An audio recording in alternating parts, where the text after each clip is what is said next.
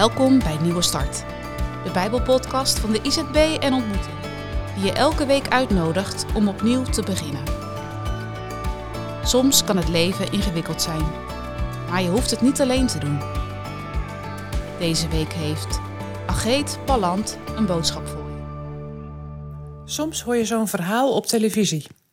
Mensen die ten einde raad zijn. Ze zijn ernstig ziek, of misschien wel erger, hun kind. Ze hebben allerlei medische onderzoeken gehad en uiteindelijk werd duidelijk dat ze een zeldzame ziekte hebben. Of ze hebben al veel behandelingen geprobeerd en niets helpt.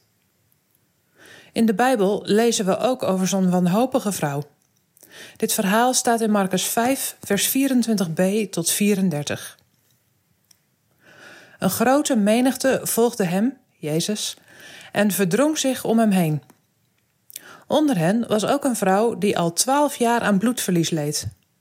Ze had veel ellende doorgemaakt door de behandeling van allerlei artsen, aan wie ze haar hele vermogen had uitgegeven, zonder dat ze ergens baat bij had gehad.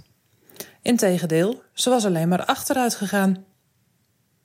Ze had gehoord over Jezus en ze begaf zich tussen de menigte en raakte zijn mantel van achteren aan, want, dacht ze, als ik alleen zijn kleren maar kan aanraken, zal ik genezen.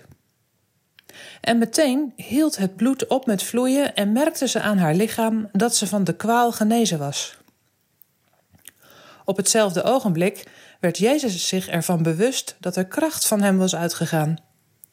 Midden in de menigte draaide hij zich om en vroeg: Wie heeft mijn kleren aangeraakt? Zijn leerlingen zeiden tegen hem: U ziet dat de menigte zich om u verdringt, en dan vraagt u: Wie heeft mij aangeraakt? Maar hij keek om zich heen om te zien wie het gedaan had. De vrouw, die bang was geworden en stond te trillen omdat ze wist wat er met haar was gebeurd, kwam naar hem toe en viel voor hem neer en vertelde hem de hele waarheid. Toen zei hij tegen haar: Uw geloof heeft u gered, mijn dochter. Ga in vrede. U bent van uw kwaal genezen. Deze vrouw hoopt op een wonder. Ze heeft gehoord dat Jezus mensen geneest. Verlamde mensen lopen weer, blinden kunnen zien. Maar zij? Zij durft het Jezus niet te vragen. Volgens de Joodse wet is ze onrein omdat ze bloed verliest. Ze mag niet in de tempel komen. En als andere mensen haar aanraken, worden ze ook onrein. Waarschijnlijk zijn mensen haar gaan mijden en is ze vreselijk eenzaam. En deze situatie duurde niet even, een paar dagen in de maand. Nee, ze was al twaalf jaar ziek. Ze gaat er dan onderdoor, lichamelijk en geestelijk. Jezus is haar enige hoop.